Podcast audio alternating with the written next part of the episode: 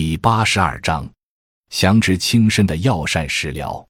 重视每天的食物，采用合理的饮食方法，而达到减肥目的是为上策。特别要强调科学安排均衡膳食，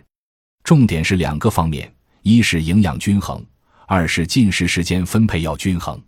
人们往往简单的认为，身体肥胖都是由营养过剩所引起，从而产生节食就能减肥的错误观念。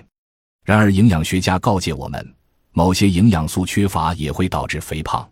肥胖者中有不少是因为其饮食中缺乏使脂肪转化为能量的营养素。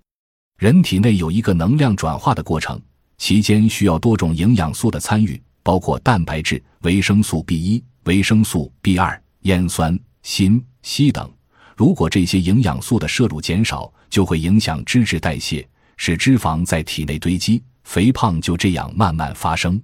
因此，单纯节食并不能解决所有的肥胖问题，而在膳食中增加富含人体能量转化必需的营养素食物，采取均衡饮食，用于防止肥胖才是十分必要的。人类每天的膳食必须包括粮、豆类、蔬菜、水果、奶及奶制品，还有肉、蛋、鱼等食物，加上少量油、盐、糖等。从各种食物中摄取不同数量的人体必需营养成分，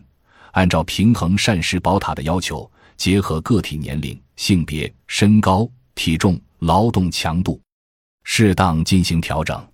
食物中要控制热量和脂肪的摄入，掌握科学的尺度，每天摄取的热量不得低于两千五百三十焦耳（六百大卡），否则就会损害健康，甚至危及生命。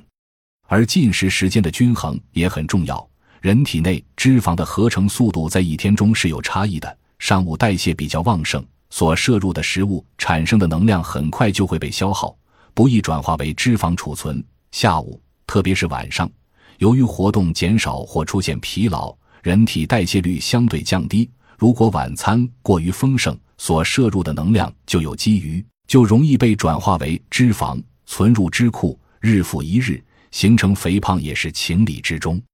因此，一天中总热量的安排应是：早餐占百分之三十，中餐占百分之四十，晚餐占百分之三十，比较妥当。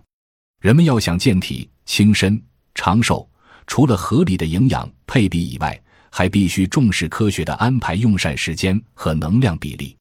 食疗药膳可选方很多，总体应以健脾、化湿、降脂和胃为宜。